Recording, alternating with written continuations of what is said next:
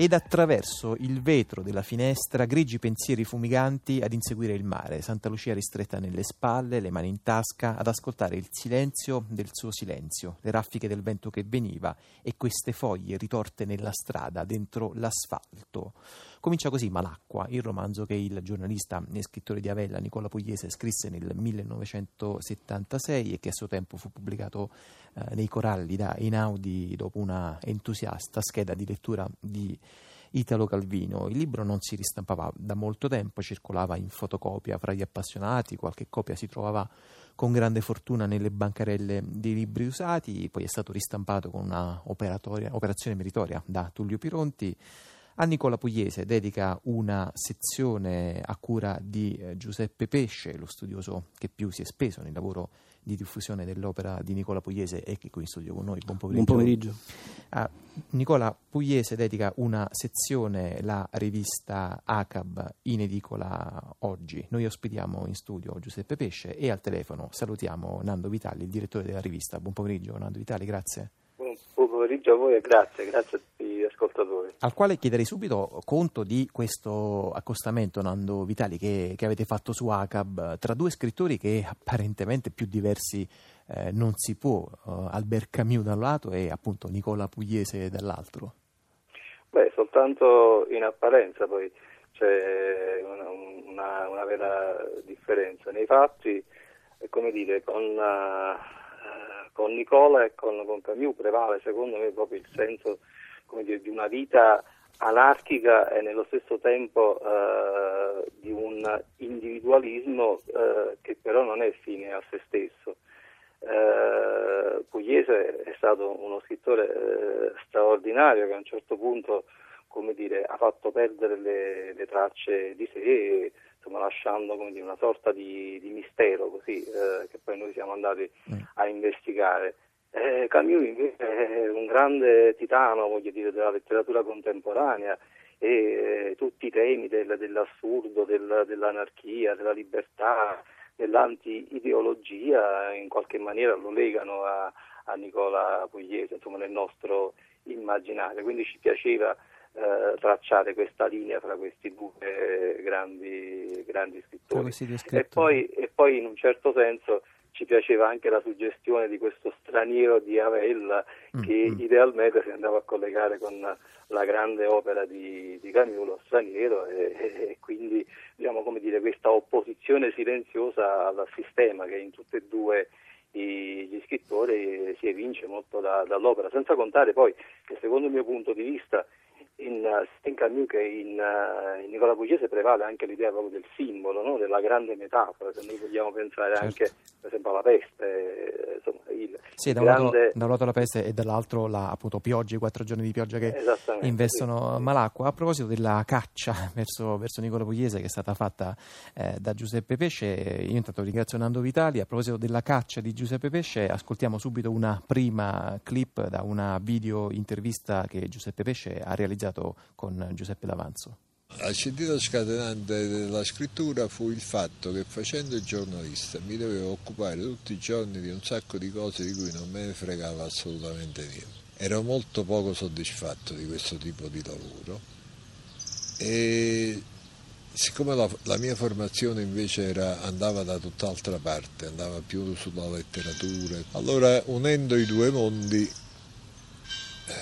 detti vita a Malacqua che poi non riuscì neanche a correggere come si deve perché l'ho scritto in 45 giorni. Scritto in 45 eh, giorni Giuseppe Pesce nella sua inchiesta Lo straniero di Avella, appunto il titolo, il nome che richiamava anche Nando Vitali qualche minuto fa, lei racconta di questa intervista che con eh, Giuseppe D'Avanzo, appunto Peppe D'Avanzo di Repubblica, riusciste quasi a strappare, quasi a estorcere eh, a Nicola Pugliese, convincendolo a mettersi davanti a una telecamera e a raccontare pezzi della sua biografia, oltre che naturalmente elementi intorno a Malacqua. Sì, era un'idea che insomma, io avevo incontrato la strada, le nostre strade, mie di Peppe D'Avanzo si erano incrociate a Roma, all'epoca stava la storia Siamo noi, lui a Repubblica e ci eravamo trovati intorno alla passione per questo grande eh, romanzo che non riuscivamo più a trovare, volevamo che tornasse in libreria. E quindi facemmo, pensammo, staniamo uh, Pugliese, andiamo ad, ad intervistarlo e, e, ci siamo riusciti, poi io ci sono riuscito dopo molti anni,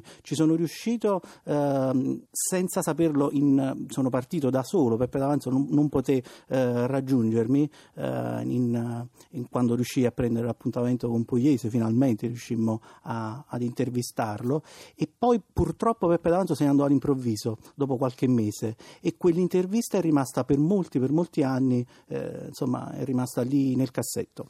Poi l'ho ripresa eh, perché Malacqua finalmente è stato ristampato e abbiamo fatto, messo sul documentario.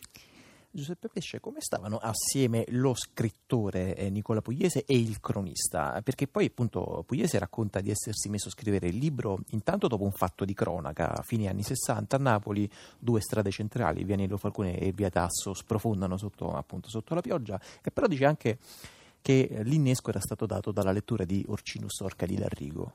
Sì, Nicola Pugliese non voleva fare il giornalista, era stato avviato alla, questa, ehm, a questa carriera invadente, eh, di, questo lavoro invadente di cronista eh, dal suo papà che lavorava eh, a Roma, che era un fedelissimo di, eh, del comandante Achille Lauro, ma Nicola Pugliese era di un'altra pasta, Nicola Pugliese eh, voleva fare il marinaio, voleva fare eh, teatro e proprio per distoglierlo da questi, da questi da queste passioni che forse l'avrebbero portato via eh, da Napoli, che chissà dove l'avrebbero eh, portato, il papà lo impiegò al Roma fin eh, da 18 anni e quindi lì nacque suo, eh, la sua passione controversa per la scrittura. Allora ascoltiamo subito un altro frammento dal vostro, dal vostro lavoro, dalla vostra intervista in cui proprio Pugliesi racconta esattamente quello di cui stavamo parlando. E così cominciai a fare il giornalista, licenziato subito due, tre volte, quattro volte, uscivo dalla porta e rientravo alla finestra essere. Da ormai 48 ore i vigili del fuoco di Napoli stazionano qui in via Aniello Falcone per seguire il movimento franoso che ha causato